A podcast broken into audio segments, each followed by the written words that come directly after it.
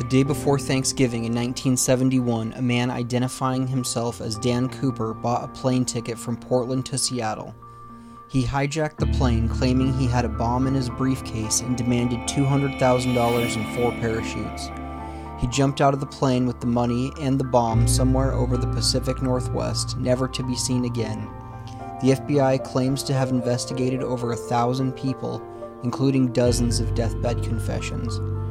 In 2016, 45 years after the hijacking, the FBI suspended its investigation of the case. While the FBI is no longer looking for DB Cooper, there is a community of people who are trying to solve the case on their own. Welcome to the Cooper Vortex. In this episode, we're lucky to be joined by Dan Gryder. Dan is a pilot, skydiver, investigative journalist, and YouTuber. Dan is the creator and host of Probable Cause, Dan Gryder, a YouTube channel that focuses on aviation. Dan is going to duplicate Cooper's jump on the 50th anniversary of the crime. But more important than that, he believes he's solved the case. Ladies and gentlemen, my good friend, Dan Gryder.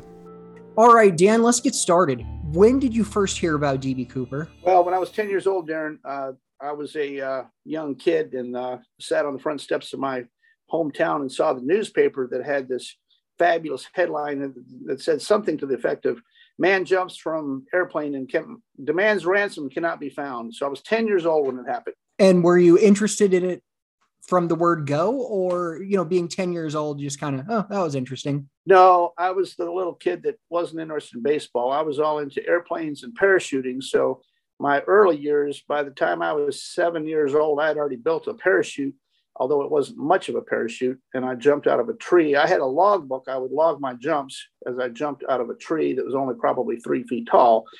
But I had a little backpack and a green army blanket and jump rope, and I would call those parachute jumps. So I was totally into it. And as a child, you logged your own jumps in your own homemade logbook. It was a piece of scrap paper, but yes, a piece of notebook paper. I, I had my own jump logbook where I was writing down how many jumps I had. So it's it's safe to say aviation has been your thing for a long time. Oh yeah, yeah, definitely. And then uh, uh, both flying and skydiving kind of started at the exact same time. So uh, been a, a, pilot and a skydiver myself for all these years. So they've been totally intertwined. Really, a pilot and skydiver the whole time. What what year was your first real jump that wasn't with the homemade parachute out of a tree? Uh, it was in the uh, spring of 1980. Spring of 1980. Yeah. And you're also a pilot. Yeah. Have you ever flown a 727? I've jumped out of a 727. I've never flown one. That's uh, that's the one airliner that I that I missed in my sequence. But I've flown all the other ones, all the big Boeing's and big Douglas. I've flown all of them. But the 727, uh, I never flew the 727. But you've jumped from a 727. Yes. When was that?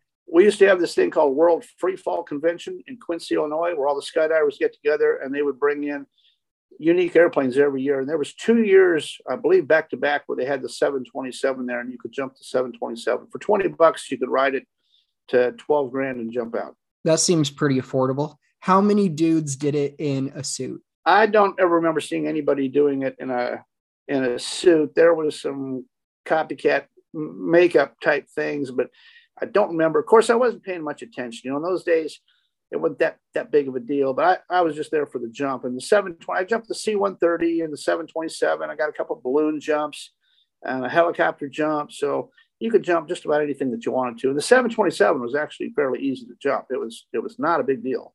The 727 you jumped, did it have the aft stairs removed? No, it had the aft stairs. So you walked down the aft stairs and jumped? No, they had uh, they had built it where it was like a slide. They put this plastic you couldn't trip on the stairs, but you could run down the stairs and they were fixed and they wouldn't snap around, but there was no stairs. It was just, a, it was like a, an, an on ramp that was like this PVC plastic and you just run down the ramp. Okay. So take us through the whole thing. I want to hear from the start. I, it was my turn to run down the ramp. Well, it's not necessarily your turn. Uh, we had, you know, for each one of those big ships like the C 130, you're packing, uh, now this is by memory, uh, I think on the 727, I think we packed 80 jumpers in it. And they made two passes So both times I was in the second pass and they put out like 40 at a time. That may not, that number may not be, it's been so long, I've jumped so many airplanes, but it was, it was a massive number of people and both of them always did two passes. So you're putting out 40 or 50 jumpers at a time and you're in a, you're in a line, like a conga line. And as, as you get over the target, this green light comes on. This the door is already open and the stairs already down and you've already looked at it to give everybody a chance to look at it and see what it's going to be like. And you just you run down the steps. Literally you take you're going downhill. You take two steps and spread out your arms and you're gone. What was the was there a, an impact of wind i mean how fast was the plane going my guess is it was pretty similar to the db cooper thing gear down, flaps 15, but probably 160, 170 knots, something like that. And off of any of those airplanes that you jump that are big, you get a, this big burble, kind of like this wave that kind of you can almost ride the wave for a few seconds. And it does kind of knock you around a little bit, but it's not bad. I mean, you know not to extend your appendages immediately. You get clear of that, and you know your body's supposed to be falling at 120 miles an hour so if you leave the airplane at 160, you you could hurt your arm if you had your arm stuck way out and the blast if twisted your arm or dislocated a shoulder. That's that's possible. So I always kept everything tucked in real tight until I got totally clear of the airplane and then started sticking my arms out real slowly again. Do you think if a person had, let's say, five previous jumps, they could jump out of a 727? Absolutely. Do you think if I had classroom training, I could jump out of a 727. I think if you can find the switch and lower the stair, it's it's easier than jumping out of a Cessna. I mean, you got the stair. You you walk down the stair and jump. It's probably one of the simpler jump airplanes out there. So you don't think jumping from a 727 is particularly difficult? Absolutely not. What about Cooper's conditions?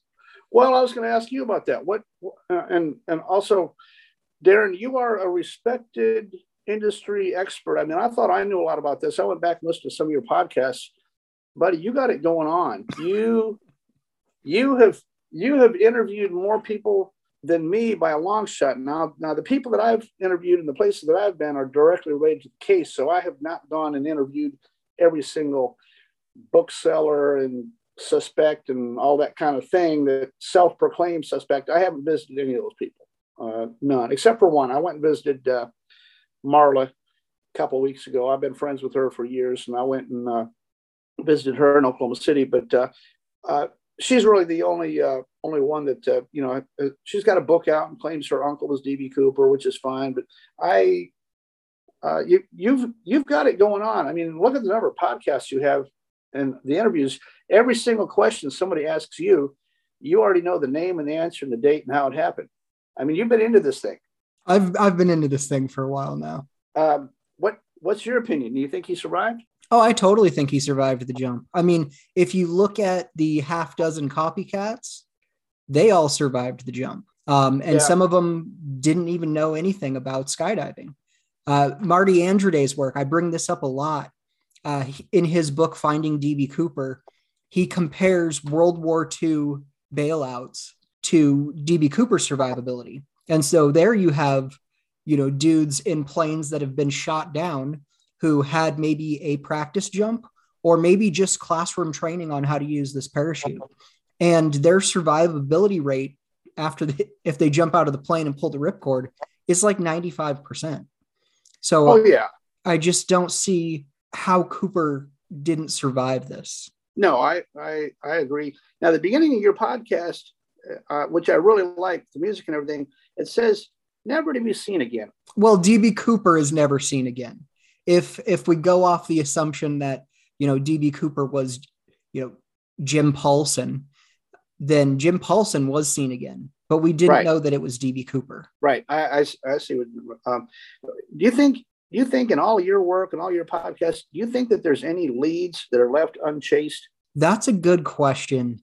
I mean, the biggest one obviously would be the cigarette butts if if those hadn't been lost or destroyed that that's a huge road we could go down on you know with like familial dna sites 23andme and that kind of thing um, i mean that would be incredible but as far as what leads we have that haven't been pursued I, I really can't think of anything. I mean, so many people have looked at this case from so many different angles. Right. Uh, yeah, the cigarette butts, we all know about the cigarette butts. It's unfortunate they're lost and, and all that. Is there anything out there that the world has never thought of yet that you can think of? Well, I'm sure there is, but not that I can think of. I, I'll, I'll tell you one thing that I absolutely hate, Dan, is people new to the case generally throw out these two theories all the time. One is that right. Cooper never existed and that somehow right. the flight crew was in on it, right. which there's no evidence to support that theory. And all of those people had really good jobs that they would risk losing, not to mention jail time. It, right. It's ridiculous. And if you are going to cut that money up seven ways, forget it. Those pilots made a great living. They weren't, yeah. we wouldn't risk that for $42,000 in cash. And let me guess, the other one is that Cooper landed on the airplane in Reno. Correct. He hid on the plane somehow. Yeah. And then walked yeah. off. To- totally bogus. How how good of a job did the FBI do in the first 60 days after this? In your opinion, how good of a job did FBI do doing what they did with what they had? I think they did a good job. I mean, there's a lot of discussion over no one had boots on the ground for it's like 50 hours or something in the drop zone. But I think they didn't expect him to jump for one. And then they didn't have any leads to go off of. You know, right. they did the best they could. I mean, they looked at basically everyone who had a United States parachuting license that vaguely could fit the description. They investigated pretty much all those people. Exactly. Now you've done all these podcasts. I mean, you you've done a lot of this research. How many people are out there that are claiming that it was their dad, their brother, their sister, their uncle, their friend, their neighbor, and each one of them? I don't know if you saw the HBO documentary. It closes out by each one of them saying, "There is no doubt, my suspect is the guy." How many of them out there that will raise their hand on a stack of Bibles and say, no doubt my guy is the guy. Dozens of people. Dozens. Dozens of people. Uh, Eric Ulis, the first time I interviewed him was also the first time I met him. And we did that interview in a hotel room outside of uh, Portland, Oregon. And he walks in the door and he sits down with this big grin on his face. And he says, I know you've heard this before, but I've solved this case. And yeah, I, I bring that up a lot because it's it's so cliche yeah. But I mean, all these people really do believe it. I mean, the Formans, for example, right. I read their book about Barb Dayton and right. I thought it was not really believable. Wild story. DB Cooper is a trans woman. I mean, that's that's insane. Right. But I met the Formans and they are the nicest, most honest, reasonable people. And yeah. I, I really took away from that that it wasn't the Formans are pushing this wild story. It's that they had a good close friend who told them something that they believed. And then you sort of do like this backwards math to prove your friends right. or your dad's or your uncle's story. Yes, yes, exactly. And the Formans, I don't think there's anybody that's trying to pull the wool over anybody's eyes and fabricate something just for fun each one of them honestly, truly believes that their guy is the guy. Wouldn't you say? Yes, definitely. Isn't that wild? 50 different ones that honestly believe that their guy, and they're not making anything up. They have justified beyond a shadow of a doubt that their guy is the guy. I find that fascinating. Oh, I find it fascinating as well. I had Tim Collins over the other day for a, another interview that'll be out pretty soon. And and he says repeatedly, I would bet my last breath that I'm correct. Yeah, yeah, exactly. Um, let me ask you this: what what are the odds on the DB Cooper jump? The DB Cooper, whoever he was, we don't know. What are the odds that he disguised himself to some level? Wig, makeup, something, something, sunglasses. What are the odds that he did not want people to be able to figure out who he was later? I think it's possible, but unlikely. So, I mean, we know he put the sunglasses on, he's wearing a suit, but Tina Mucklow sits next to him for four hours. And you have, whenever like makeup is brought up or a toupee, even, you have this 22 year old gal sitting next to him for four hours and she wears makeup every day. So are you telling me someone who wears makeup every day and has for, you know, at least six years wouldn't notice that the gentleman sitting next to her is wearing makeup? I just, I don't believe that. Correct. Correct. Now, I, I, I threw makeup in there. I don't really mean makeup, but uh, sunglasses, wearing dark glasses on a dark airplane kind of tells me he's wa- not wanting his eyes to be seen. Um, would there be any other feature that he did not want seen, like maybe a cap or collar turned up or some type of clothing that he wouldn't normally wear? What are the odds that he put at least a little bit of effort into disguising his appearance?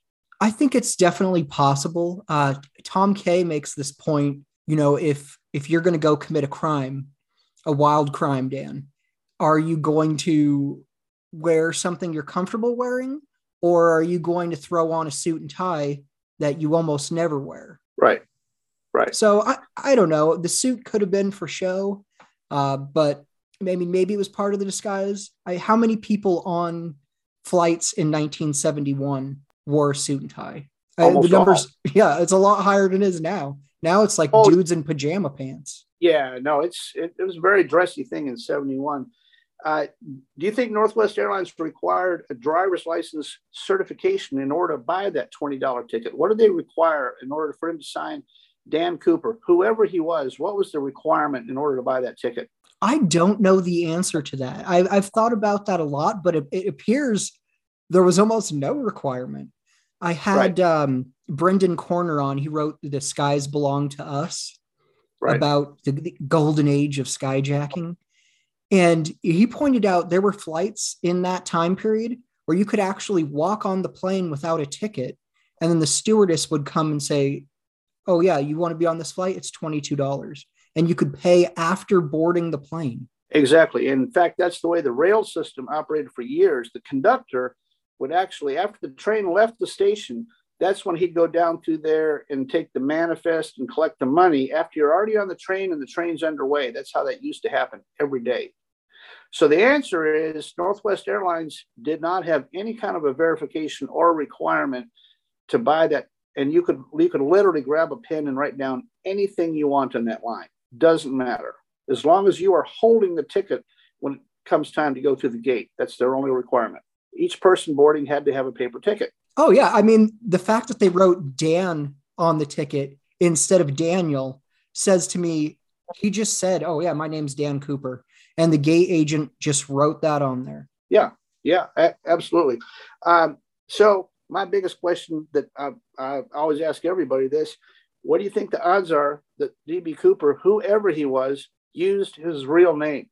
Was Dan Cooper his real name, or would anybody intending to wear dark glasses and hijack an airplane and put and carry a bomb? What are the odds that he would use his real name? I think it's very, very low. I, I don't see him using his real name I you know, I was going to ask you, I ask everyone, do you think the comic book connection is something to look at? Yeah, definitely. The, the Dan Cooper, uh, you know, I, I, do not have a copy of that, but I've got several people that have told me about it and sent me pictures of it and stuff. Uh, that was definitely a deal. Dan Cooper was some kind of a superhero in the comic book world along about that time. So, yeah, a daredevil Royal Canadian Air Force pilot who was skydiving. There's a, an image in one of the comic books of him jumping from a commercial plane that's exploding. Yeah. I mean, there's some really interesting connections between Dan Cooper and that comic book. Yeah. I, I can tell you, me personally, if I was going to hijack an airplane, there ain't no way I'm not going to board that airplane without a disguise and I'm not going to use my real name. I mean, I just, I, I find that very difficult to swallow. He put yeah. a lot of effort into not being able to let anybody figure out who he was. And he did. He was successful in leaving the airplane with nobody knowing who he was. So he had to have put some effort in.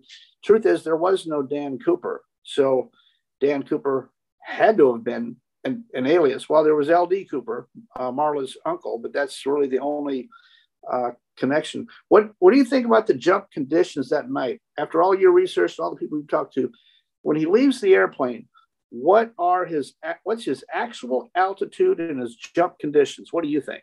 I think the jump conditions are, are perfectly fine. Yeah, it's a little bit cold. especially at 10,000 feet. I, I believe I've read it was 15 degrees Fahrenheit at 10,000 feet that night. But the temperature on the ground is like 42 degrees and, and raining. And if you're not from the Pacific Northwest and someone says raining, you picture like a rainstorm. No, if, if you live in woodland or Ariel near the drop zone, raining just means water from falling from the sky. There right. are many degrees of raining, and that night it was just it was raining. You, you know, some might say it was sprinkling, but it certainly wasn't any storm of any kind. Yeah, and I mean all the things that I read on the internet about bad terrain and mountainous and, and the bears.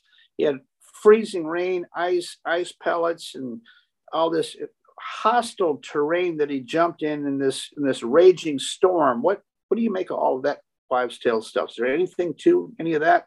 No, it's an exaggeration, kind of to, to sensationalize his jump a little bit more. I mean, it was just your typical November day in the Pacific Northwest gray skies and rain.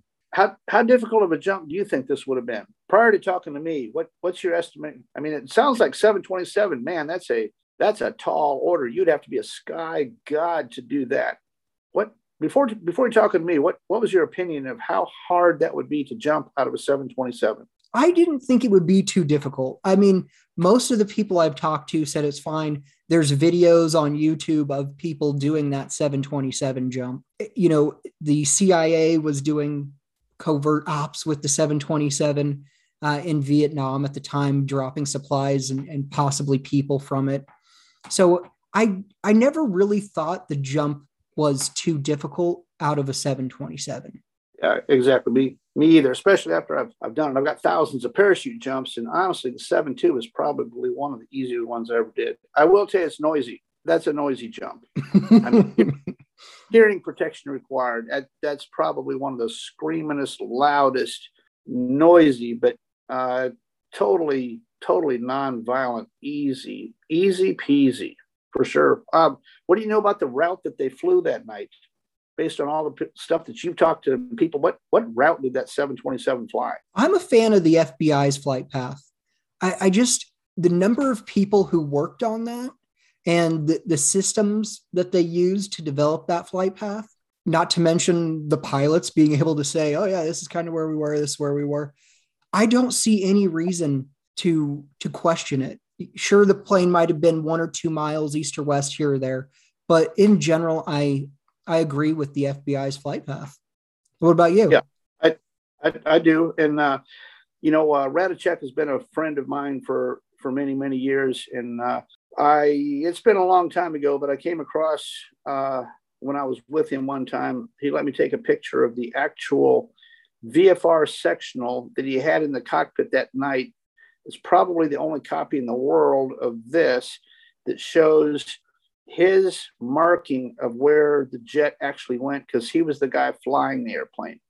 So there's a navigation aid out there called the Battleground VOR. Have you ever heard of that? Yes so that that's the ground-based navigation that defines where this highway in the sky makes a bend and that vor used to be called the portland vor and then after the jump i think like five or six years later they, they renamed it to battleground but that type of flying you're using an hsi and a dme and you're following a victor airway which is super easy to do but you get station passage uh, you wait until you're over the top of it before you start your turn. It would have been a right hand turn after he passed Battleground.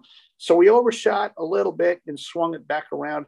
His flight path that he's got drawn on the map is exactly the way I would have flown it under those conditions. I mean, it's totally typical. So I I agree with the with the path of the of uh, the airplane. I, and it, it frankly it doesn't make much difference. It definitely came down Victor 23 uh, as they were supposed to. And when it got to Battleground VOR, it made its turn like it's supposed to. You got three guys up front paying attention to navigation before the days of GPS.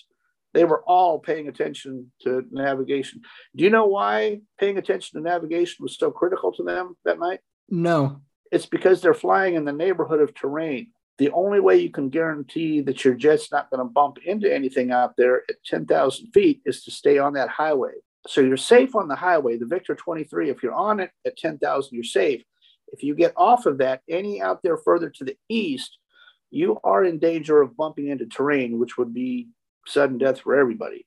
So whenever you're flying below the peaks of the mountains in the neighborhood of mountains, the the imperativeness to stay on your airway is heightened, and that's one thing everybody's paying attention to is hugging that airway because there's stuff out there that we don't want to bump into. So you're not into anyone saying the, the plane was 10 miles west of Victor 23?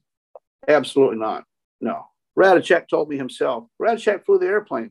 He's he's a pilot. He's a pilot's pilot. You're flying Victor 23 with an HSI and a DME.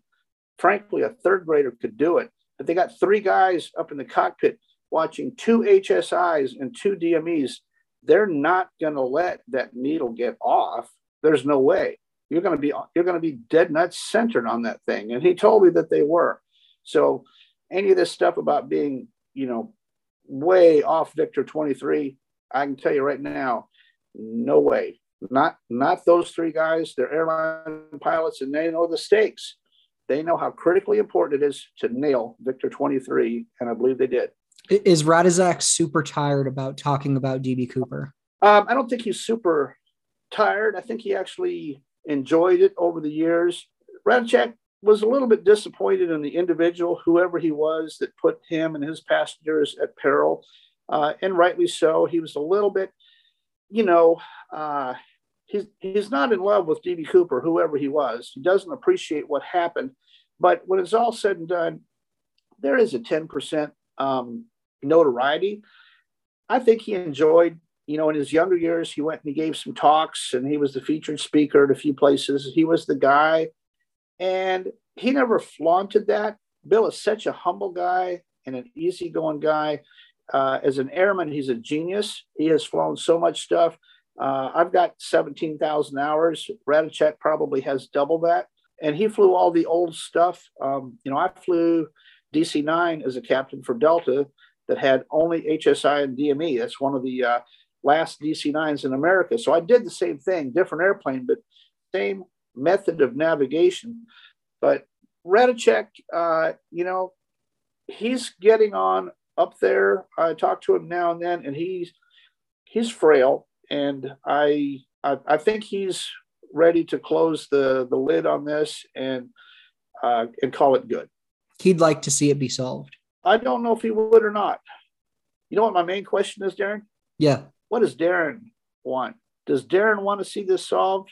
Well, would I there, have an answer for that. Would there be a letdown in your life if this was suddenly over? Would you feel deflated if this was all of a sudden miraculously somehow suddenly over? What would that do to Darren? I've I've thought about this a lot, and I can tell you the case either has to be solved to my satisfaction which is I get to know what happened when his boots hit the ground. Where was he? What did he do? Was this thing planned out for months and months in advance? Did he write it down on a cocktail napkin the night before? I want to know all the details. If I right. don't get to know all the details, then I want it to remain unsolved. If we find out that it was one of these suspects or a suspect we never heard of, and we find out for sure it was this gentleman but he died in 1997 and I don't get to know those details, forget it. Yeah. Yeah. I'm going to go out on a limb and make a prediction for you, for your for your podcast listeners.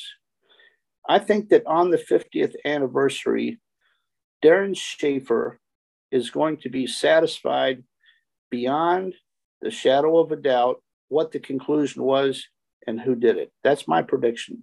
Yeah but now you're going to make me wait until until that date. I saw on your youtube video on your probable cause channel you claimed you've solved the case. I claimed that i'm going to convince you that you've solved the case. But we don't get to know today. No. That's so lame dan you got to build some suspense here and i'm i'm not done now uh, you know i am going out there on the 24th and i'm making a parachute jump and uh, I don't know if you want to play that audio clip that I uh, texted you. but I thought that was hilarious. Okay, and uh, of course you'll have bundles of cash when you jump out, and you'll lose it, and it'll float up the river. Or how's that work? how How did you know? What's your email address, Dan? Dan at dangryder.com. Okay. I will send you. Oh, is this the Dan Gryder from YouTube and and all the other uh, outlets that I keep hearing about? That's me. All right, on.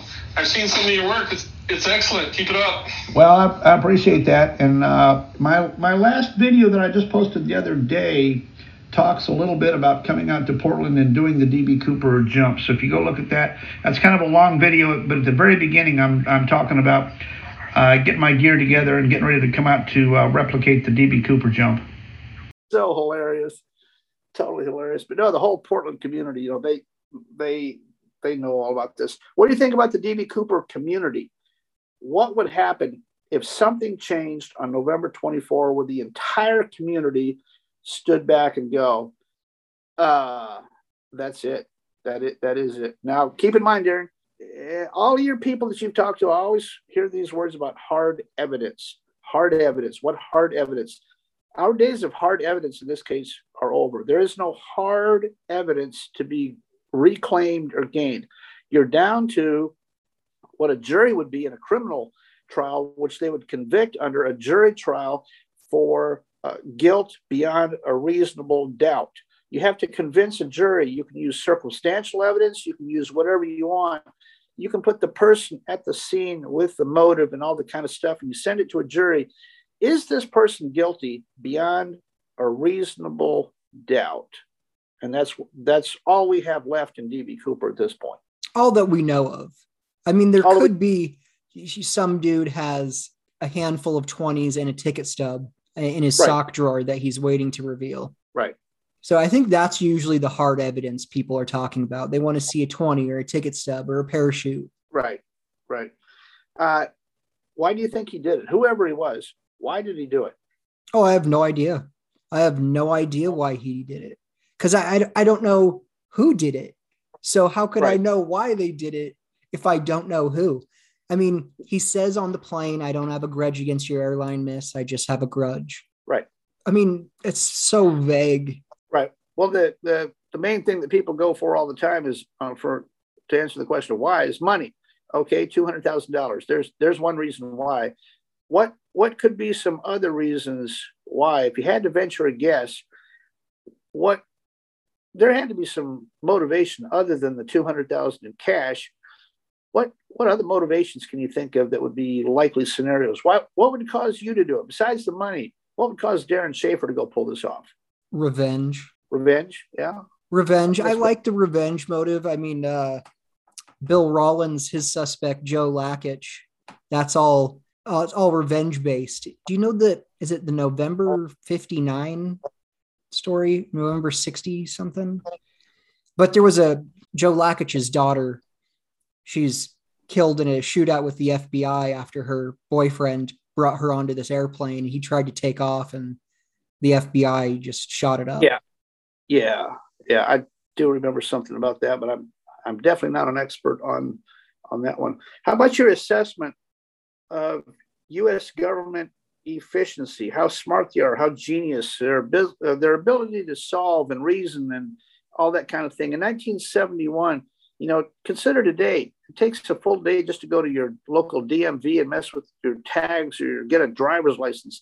Government inefficiency, there's 50 people and nobody knows what's going on, and your application gets lost and there's something wrong, and it takes you 50 bucks and all day long just to get a driver's license. How about the inefficiency of the investigative organizations at the time?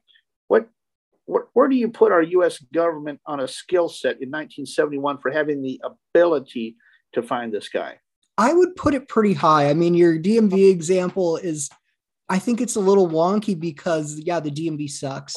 But if you had the FBI's track record, okay, these are all of the crimes the FBI was responsible for. What percentage of them did they get their guy? I, you know, I think that's pretty high and the, just is. the number of agents that worked on the case not only immediately but throughout the years i think they did a good job yeah well we're fixing to find out but i take it you don't think they did a good job i don't think they did a good job why is that well i got four hours worth of interviews that i did with uh, himmelsbach mm-hmm. i'm going to play I'm going to play one of them right now. I hope the audio comes through okay. But I'm in his house interviewing him on camera. And so I asked him about several things. Uh, on this particular question, I'm about to ask him about the position of the fuel truck in Seattle and what he remembers about it because I had like four or five sources that were always talking about how specific DB Cooper was, whoever DB Cooper was, in positioning this fuel truck off the left hand side of the airplane where he could keep an eye on it, he could see it, and it had to be positioned. Yes, it had to be not near the terminal, it had to be out away from everything. That's all fine. But he gave specific instruction as to where this fuel truck was going to be. So I'm going to play this clip just so your listeners can verify. I do have this video footage of Himmelsbach and all these interviews from 12 years ago that have never seen daylight. And those are coming out in my video that's going to be released November 24. And I've cut up all these videos for each little section that I want to talk about that illustrates kind of where we were immediately after the jump. Because at this time, 12 years ago, this scene was still very fresh in Ralph's mind. He remembered this like the back of his hand. He was sharp and he didn't miss a beat. Let's listen to this. Here's my question to him. Each truck had to park in a designated spot yeah. because it was his specific request yeah. that that truck park in that spot. Remember that? Yeah, I, I do remember that he was very specific about it, but it, it, it did it, it was difficult for me to see how that could be of any special right. uh, interest. So Ralph is saying, yes, I do remember that that's that that was a deal. It was a specific instruction. So I've got like 50 of these snippets with Ralph where I ask the question and he gives me the answer. And at this point, all those are very valuable because there is a lot of really good information in the Ralph Himmelsbach tapes. He was an interesting character. Did you ever meet him? I did not. Yeah. Um, well, that's uh, that's all part of the. I'm I'm producing this massive video that I'm assembling right now uh, to try to get it done by the 50th anniversary. My my contention is, my goal is to convince Darren Schaefer. I want to convince Darren Schaefer that this is solved, and that's a tall order. Don't you think that's a tall order? I do think that's a tall order. Is is this a suspect's name that I've heard before? Uh, this this is one I believe. Uh, now I'm not an expert in your gene pool totally because uh, you've done far more research this, but uh, I, I, think this I think this is one that's already been churned through the mill at some point over the course of time. I would be my guess. Okay. Do you the drop zone, Dan? Do you think the drop the FBI's drop zone is accurate? Uh, no. Really, where do you think he landed? Well, let me ask you this who did the FBI have on their team that was a 727 pilot or a jumper? Probably no one. No one. How could they get it right? How, how is it possible for them to get it right? They never consulted. They didn't go talk to any jumper and they didn't go out to recreate what DB Cooper had done. Now, they did recreate a day flight with, with the stare down just to show what position it would fly in in the trail position. They did that. So let me ask you this. Well, and they pushed that sled off the back to see yeah. if that pressure bump was recreated. Right, right. And they could have done that by sending a human body off the back of the stairs easily, you know, and, and recreate. They didn't need a sled. Uh, that's that's uh, the bump is caused when you pull the release handle. The stairs free falls down to that mid trail position and then it's going to stay right there. But the bump is caused by when you pull the release handle and that thing free falls. The stairs is very heavy. I mean, it's very heavy. You don't want to be standing underneath one of these on the ramp when somebody pulls the handle because it will come down with a vengeance. Now, in flight, it's going to fall down to about there because air load is going to keep it from going all the way down. Hydraulic power normally will drive it all the way to the full down position, but without turning the switch on to, to jam that stairs down, it just goes down to that mid trail position and it sits there. It's perfect. It's a it's a perfect stair. It just it just sits there is all it does. So let let me let me ask a Darren Schaefer question now. Your goal is to stay alive, right? Always has been. Always has been. So I'm going to put you next week in a 727 I'm going to give you the instructions on how to pull the ripcord. You got one shot at this. I'm going to fly you right down Victor 23 at 10,000 feet. I'm going to stand you back out there in that air stair, and you can see the Earth as you're flying down there. Look down. When, when do you think would be a good time to jump? What are you looking for? I was just about to ask you that. What are you looking at? And then at 10,000 feet, he's probably like right in the cloud cover at that point. So, what do you see? Can you see where you're going to land from there? No, you cannot see where you can land, but you can see the earth and you can see orientation. I can tell you the skydiver's number one main role is never jump until you know exactly where you are. You cannot exit over a black hole. No one in their right mind would exit over a black hole. 40 miles north of Portland, there's not a light out there. Most of that area doesn't even have electricity. You don't exit any airplane over a black hole. Nobody does, and nobody would. If I put you on the air stair and asked you to do it, you would stand there until you saw something a little bit more reassuring. What's going to be more reassuring in about four minutes down the road? What, what are you going to start to see? The city. Vancouver, the river, Portland. Is it visible from 10,000 feet? Can you see it? I would say, yeah, definitely. What does Rataczak say? They saw the lights of Portland. Yes. There was no significant cloud cover. You could definitely see the lights of north of Portland is Vancouver. Absolutely, you can see the earth. I'm a skydiver. The only way I can get seriously killed is jumping over a black hole because I at night I don't have any idea what I'm going to land on or in or near. I don't even have a way to flare. If I can get closer to the lights of the city, I've afforded myself some additional layer of safety. So that in the skydiving world, that's called a spot. Before you make a jump, you already know where the spot is going to be. And sometimes we say, let's take it out long. Let's go a little bit past the spot. Let's take it on out another half mile. Let's take it out a little long. Or you could say the winds are such, I'm uh, I'm leaving just a little bit before the spot. But we always talk about the spot before we jump. We already know where the spot is. Standing on the stair, you have an excellent view of the Earth. It's down there, right where we left it. The Earth is still there. There's no reason to exit over a black hole. He's a smart guy with gear and he's standing on the step. Why would you leave the airplane 40 miles north of civilization? Maybe so you don't get caught. Mm, no, no, you, you you're def- you're going to be dead if you do that around canopy over a black hole. That's that's definitely a recipe for death. Uh, how about the how about the field elevation up there, 40 miles north? What kind of terrain? What kind of field elevation are we talking about?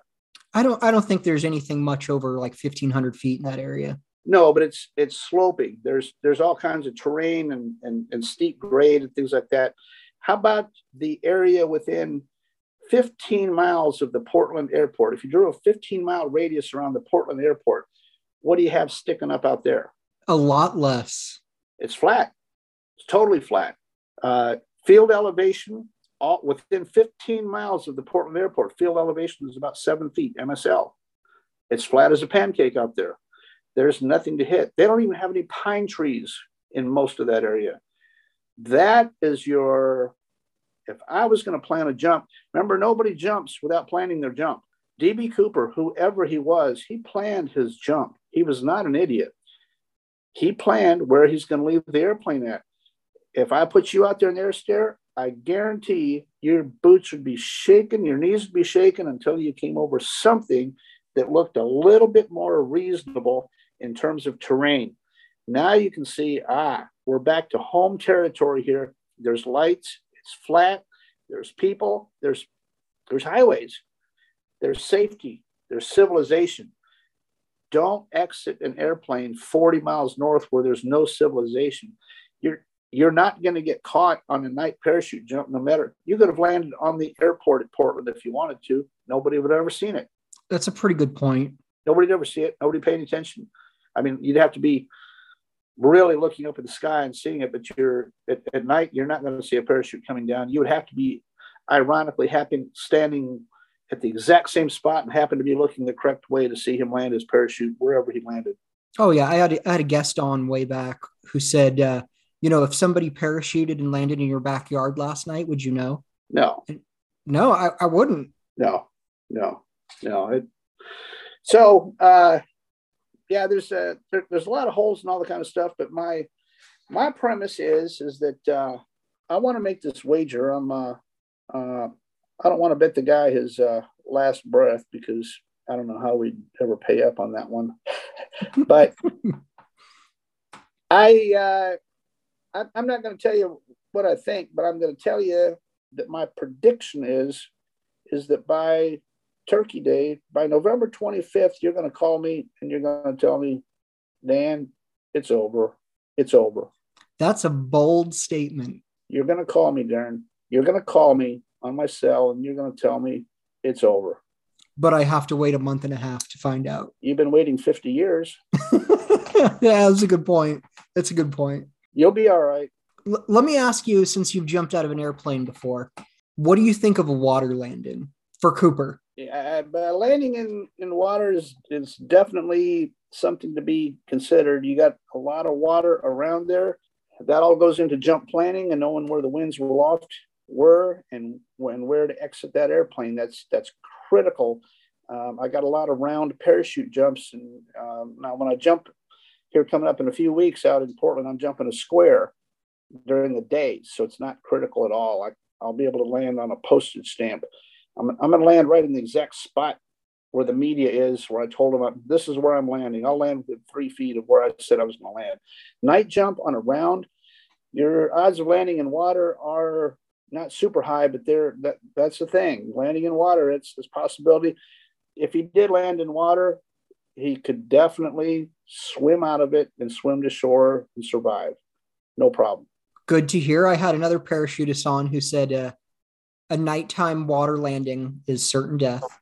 But then I No. had a uh, a Navy SEAL and PJ on the show, Air Force Pararescue, and uh, he said if I was planning this, I would plan a water landing. Yeah. But that he's a goofball because that's like his specialty, you know, is water Yeah. landing. No, water landing would definitely be cumbersome. The the danger there is is getting drowned in your parachute where you can't find the surface because you're underneath the parachute. The ver- parachute's very heavy when it's on the surface of the water, and you can't get air because you're at the top trying to breathe. But if you don't freak out and you get rid of your boots where you can tread water a little bit, you can find a way to to swim loose of your harness. If you know you're going in water, uh, I've made water jumps before myself, but I always loosen up my harness before I hit and get everything nice and loose, get my leg straps loose. and As soon as I'm in the water, I'm swimming away from that harness and I let the whole thing go behind me. So uh, it, I'm sure he had thought about whoever he was, he had thought about water landing, but land, landing in water is actually probably the easiest way to guarantee no injury. You're not going to get hurt landing in water. Yeah, especially on that train. Unless you drown, then Unless it's you a little different. Uh, as far as uh, a knee or an ankle injury, uh, a nut jump in water is probably the safest thing he could have done. But I, I don't think I, I don't think whoever he was, anybody would intend to aim for the water. It, that's hard. That's so difficult to do. The water's cold. You don't know where you are. How far is it to, to the nearest shoreline? You know, you're disoriented. You got to get out of that gear. So landing, landing someplace on land, fuel packing your chute and burying it in three feet of sand is definitely the order of the day. So where do you think Cooper landed then? Darren, you are pumping me for so many answers. I mean, what is this? A, a Cortex, a, a DB Cooper Vortex podcast? You're trying to start a, a podcast, aren't you? You are pumping me for information in advance. I, I think he landed. I think he landed safely. But we don't get to know where until November 24th. I will tell you that I'm going to land my parachute where I think DB Cooper landed All right. when I when I go out there. So wherever the media trucks are, I'm going to show you the map. I'll show you at that point. You're going to know the whole story, but I'm going to, I'm going to show you why. I'm going to land, I believe, within a half a mile of where DB Cooper jumped. I'm going to leave the airplane at the same spot he would have left the airplane because if I was making a night jump, that's where I'd leave the airplane. That's what that's the way I'd do it. I've done night jumps. That's If I had to do this, I'm definitely not going to do it without planning it. Think about this one. This is still eight weeks away. I'm already knee deep involved in the planning with maps and people and jump planes and pilots. I'm already planning this thing out right now. I already know how I'm going to do this, who's going to fly, how this is going to happen. Planning my exit point are going to be so completely well defined by the time I get there because I am a jumper. What's my goal? I want to stay alive. Was Cooper a jumper? Yes. He wasn't a, a novice like the FBI says. Uh, well, depends on your definition of novice. Back then, sports skydiving was a new thing, and there were very few people that had any experience. So if he had several military jumps and several sport jumps, then he would have been considered experienced. And he definitely could have done that. In today's world, I have over a thousand parachute jumps, and I'm a novice because all the big dogs have 10, 12, and 15,000 jumps. And they look at me and go, ah, you're one of those little thousand jump guys, you know? So I got a thousand jumps and I'm considered a newbie. In 71, there's nobody in the world that had a thousand jumps. Nobody. So the sport has evolved to, to that condition. Um, but Cooper, whoever he was, was not a novice. He he understood the gear, he understood how to put it on, he understood how to exit the airplane, and he understood his ripcord and he understood his reserve system. He understood all of that perfectly. Yeah, Marty Andrade again, you know, he brings up the point that the last time Tina looks at DB Cooper, he's throwing that that harness on. And Marty brings out this point that Tina said it looked like he'd done it many times before. And yeah. your average person doesn't pick up a parachute harness and slip right into it. No, no, no. You have to know what you're doing. And uh, I do it all the time. I put parachutes on and off, but I've been putting parachutes on for 40 years. And it's funny because I handed one to somebody last week, said, Here, put this on. And they're like, they're all awkward with it. Like, where does my leg, how does, how does this work? Where, where do you put your arm? What, what is this strap for? But I don't even think about it. You know, it's like, here it is. I can go chink, chink. I can put a parachute on inside of an airplane while we're climbing to altitude. You know, it just, it fits. Didn't uh, Travis Pastrana jump out of a plane without a parachute and then put it on in the air? Yeah, that's been done several times. I'm not sure if he was the guy that he might have, but yeah, that's been done several times. Yeah, I remember him like drinking a Red Bull because it gives you wings when he jumped out of the yeah, plane shirtless. Yeah. yeah. And see, that sounds totally fantastic too, but that's that's also not that big of a deal. Putting a parachute on in flight while you're in free fall, piece of cake. I wouldn't do it myself, but for those guys with that level of free fall skill set, no problem. No problem at all. Did Cooper have military experience? Yeah, yeah. He, he, he likely had all kinds of previous somehow experience doing something. So I don't think, I don't think that he was a novice. Yeah, but I mean, gentlemen in their mid to late 40s in 1971, the odds that they didn't have military service uh, were much higher than the odds that they did. Right, right, exactly. So it's uh, it's some exciting times, Darren. I've uh, when when did you start actively working on this? How many how many years ago? Um, I really actively in 2018, but oh. a- around 2015 is when I started reading the forums and reading the books and really yeah. getting into it. All right. Well, I'm uh, I'm a little bit ahead of you. I started actively working on this almost 20 years ago. So I've been to Tina's house. I've I've known Rataczak for 20 years. I've been to uh, the FBI guy, uh, Larry Carr, Ralph Himmelsbach. No, uh, Ralph. I've been to Ralph's house twice. I've been to the Battleground VOR. I've been to Portland. I probably made almost 20 trips to Portland working on this and shooting video and interviewing people and and looking at the the lay of the land and all that stuff. So I, I have been dogging this. Uh, you can ask my kids. Just mention the name DB Cooper, and they will roll their eyes. There goes Dad on DB Cooper again, again, again. But see, I've been in the I've been in the collection mode. Even on tonight's interview with me, uh, I've been keeping score. I asked you more questions than you asked me. Yeah, I noticed that. So you talked to Tina Mucklow. I've never talked to Tina. I have not. I've been to her house. Okay. Um, I, I was out there on a trip and uh, I coordinated to uh, uh, to be there, but I did not. Um, I did not end up talking to her. Um, so, but I, I, I know where she lives. She's a very nice person, and I would never want to harass her or stalk her. She's a very private person, and frankly, there's really no. I wanted to go there and take take a picture of where she lived and, and all that kind of stuff, but it was my, for my own personal education. Tina doesn't know anything. She was just a girl doing her job, and everybody's, you know, harassed her for all these years about tell us who he was. Well, she doesn't know. How could she possibly know? She was just a young flight attendant. You know, she she does not have this big secret that everybody thinks she does. How how could she know? Yeah, I always say Tina has been damaged more by the publicity from the case than from the events that transpired November 24th, 1971. Oh, absolutely. Absolutely.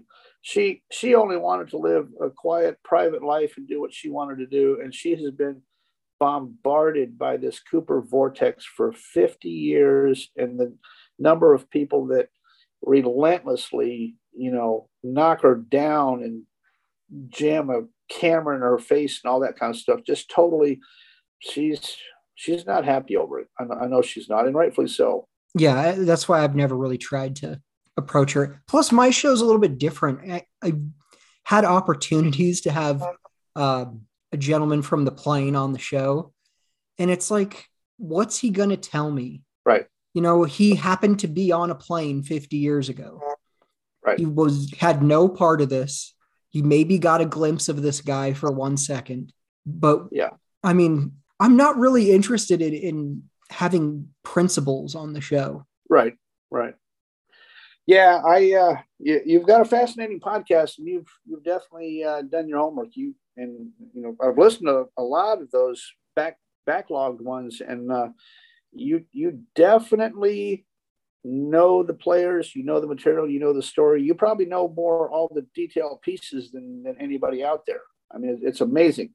I I don't know the case the best, but I know the suspects the best. Right. I know I know all of them. You know, I could tell you about Richard McCoy and his life and his family and his skyjacking. I could tell you about Rackstraw. I could tell you about Kenny Christensen. I right. mean, I, have looked into all of these, and you have yeah. certain suspect peddlers who they know Christensen and he was DB Cooper, but aren't really willing to listen to anything else. Right. And one of the reasons I started the show was all these different books have different theories and different suspects and approach it from a different angle.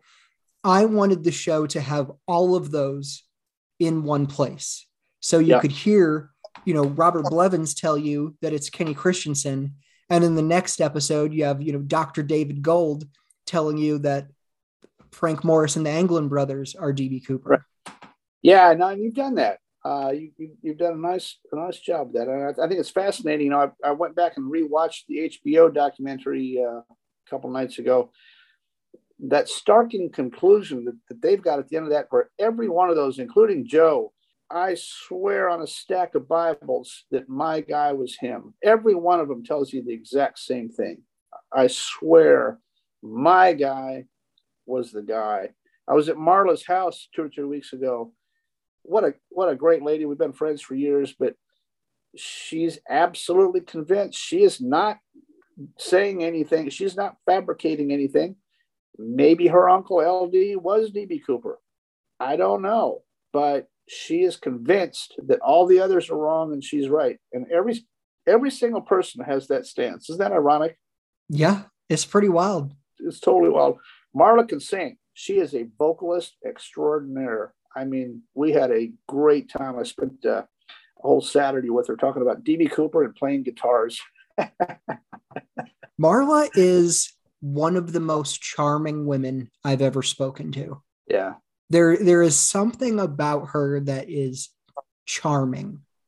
I, I haven't met her in person yet, so I'll meet her at CooperCon coming up. But I've spoken to her on the phone a handful of times and we did the podcast together. And there's just something so charming about her. Yeah, she's she's a classic. You know, I, I went out there to uh, talk to her mostly about DB Cooper, and I walked in, her entire house is musical instruments, and we talked about DB Cooper and looked at some pictures and some evidence that she had and all this kind of stuff.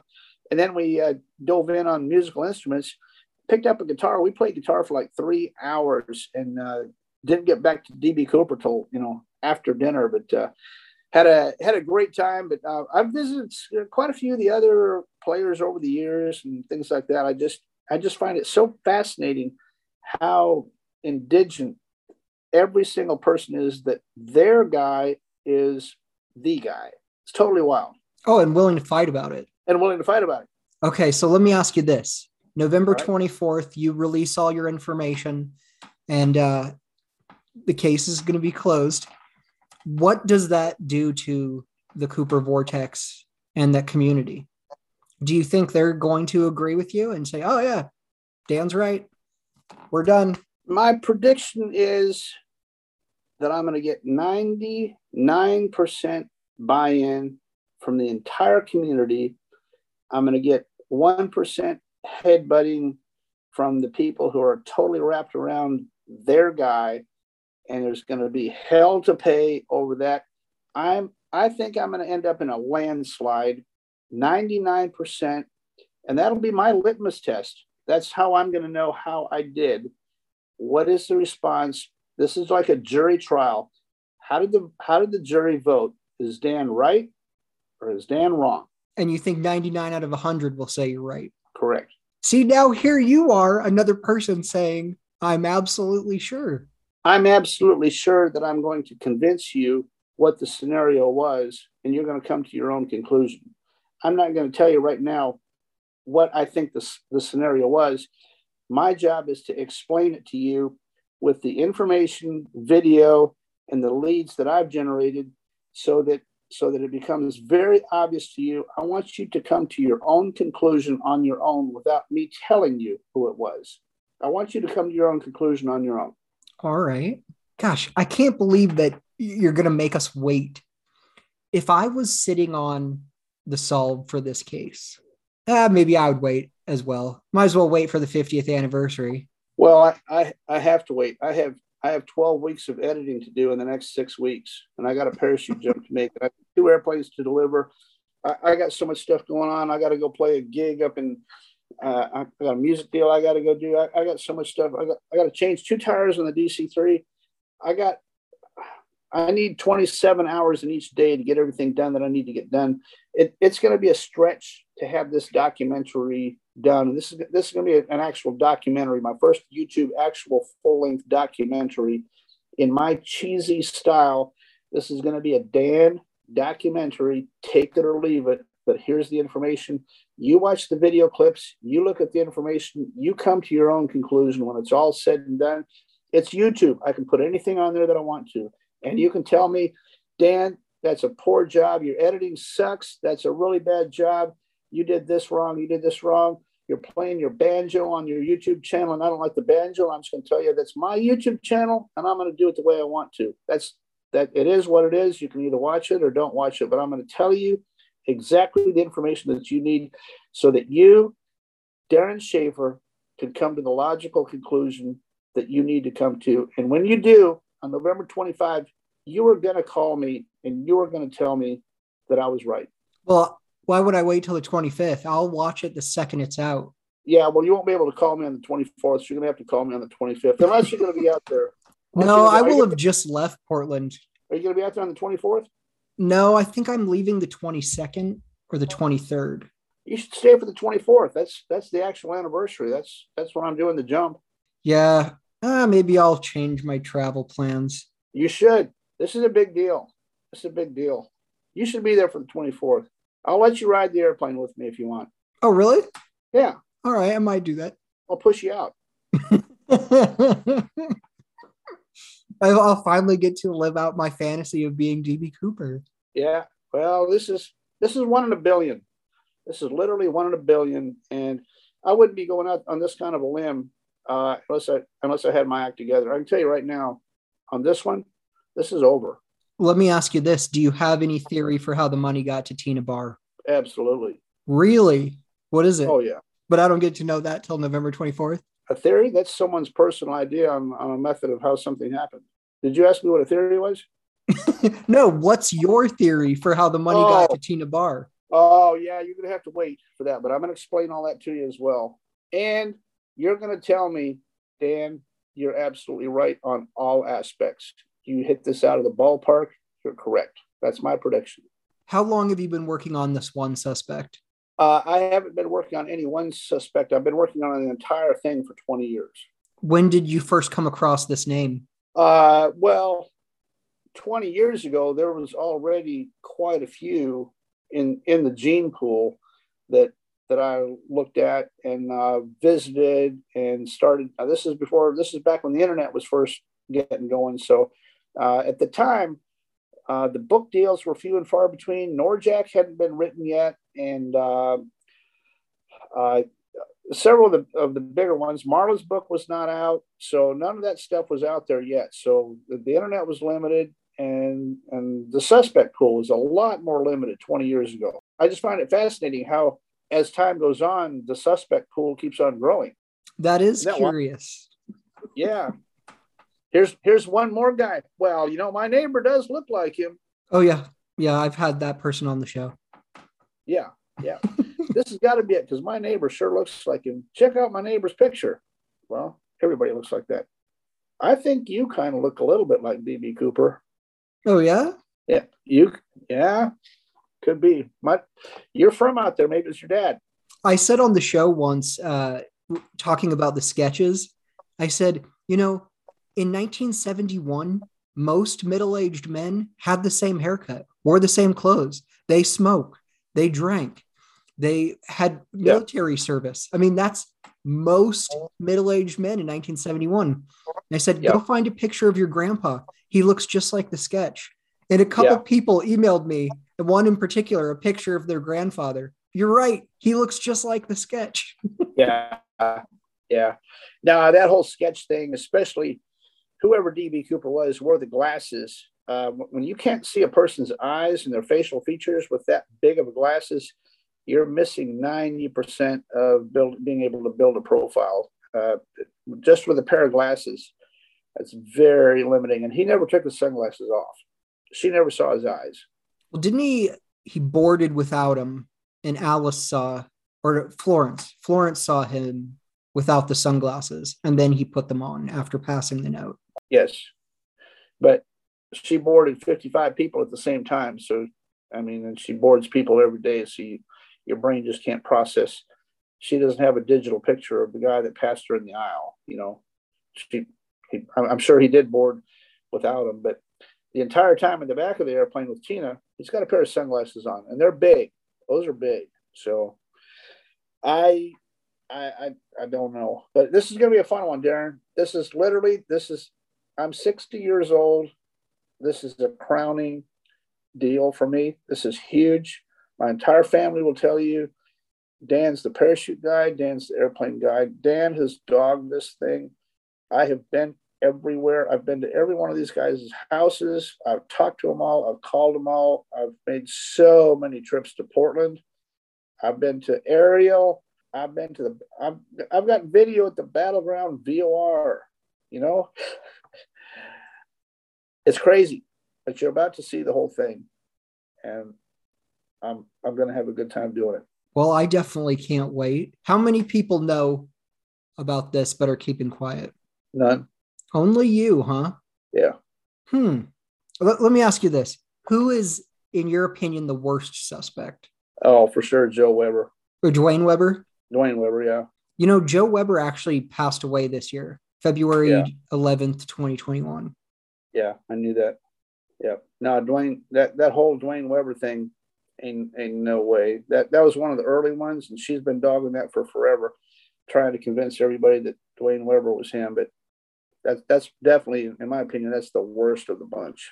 What about uh, Robert Rackstraw?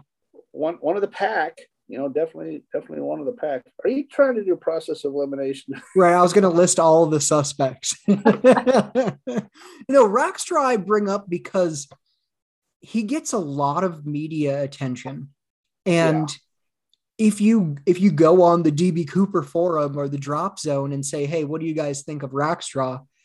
No one likes him. Right. So it's like the people who are most familiar with the case say it's not Rackstraw. Yeah. But somehow he's getting all this media attention. And yeah.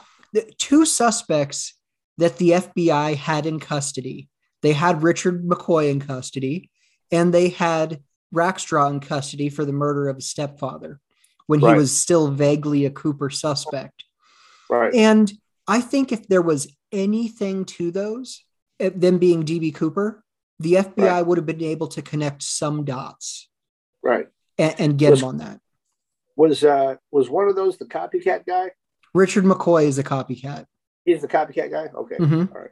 And Yeah. both McCoy and Rackstraw were you know 27 and 28 years old. So I I have a hard time with a bunch of gals saying it's a dude in his mid to late 40s Right. and then presenting a suspect as 27. Right.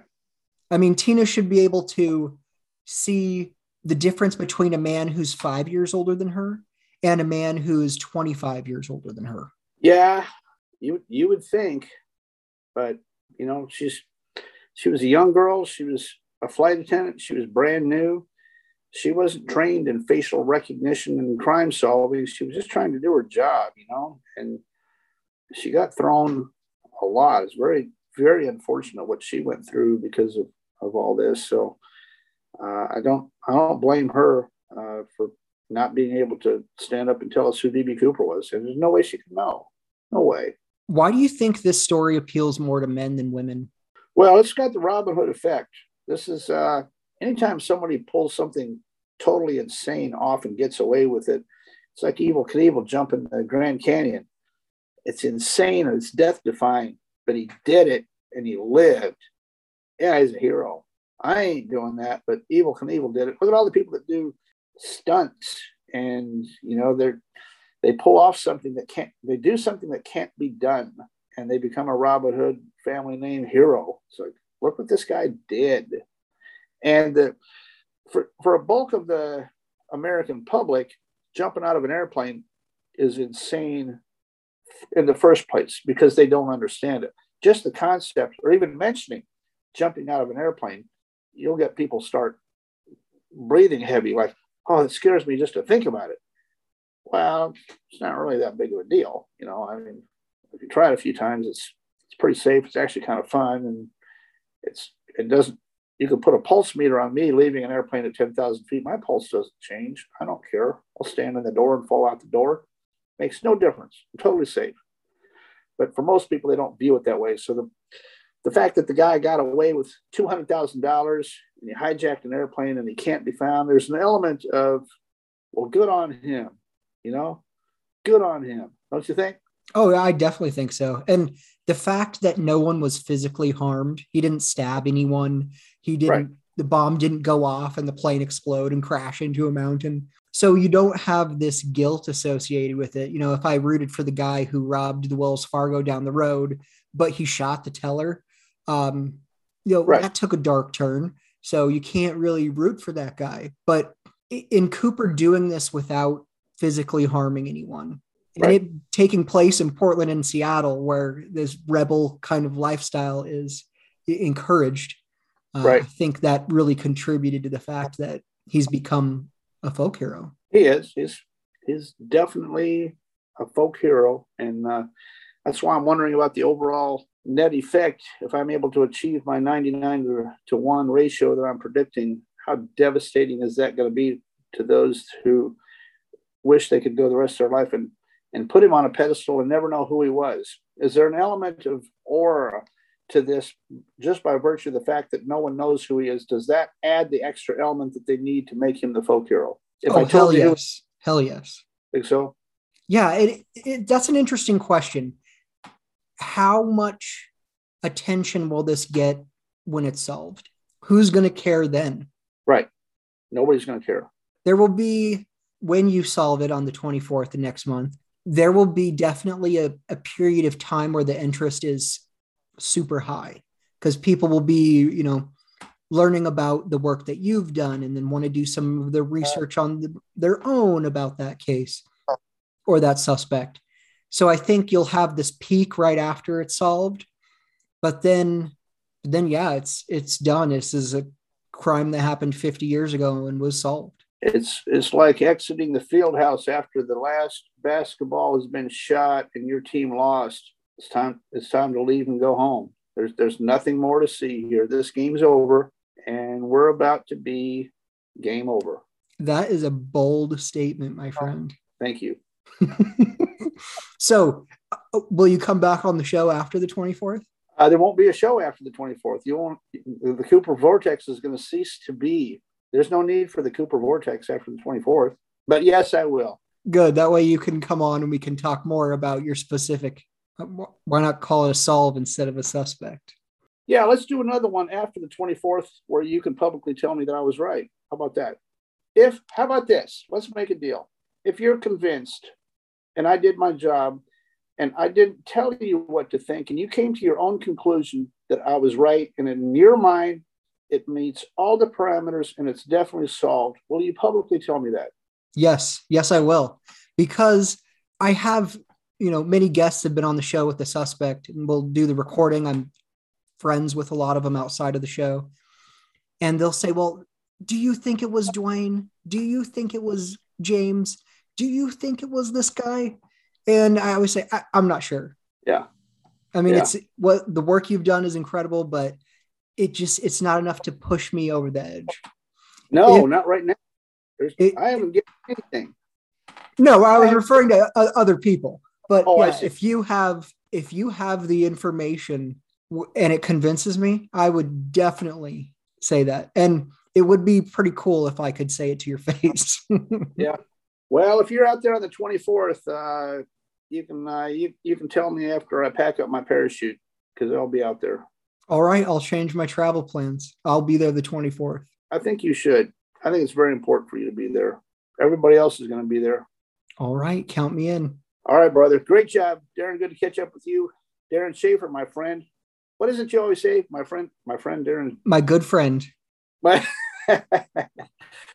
my good friend Darren Schaefer. And uh, yeah, watch uh, check out my YouTube channel, Dan Gryder Probable Cause. Uh, I'm going to start doing a whole bunch of parachute jump uh, stuff on my channel in training and anticipation of going out there. I got a whole bunch of stuff I'm going to film uh, to show you what I'm about to do out there. So be some uh, really cool footage that I'm shooting here in Georgia getting ready to do the the stunt jump that I'm going to do out there.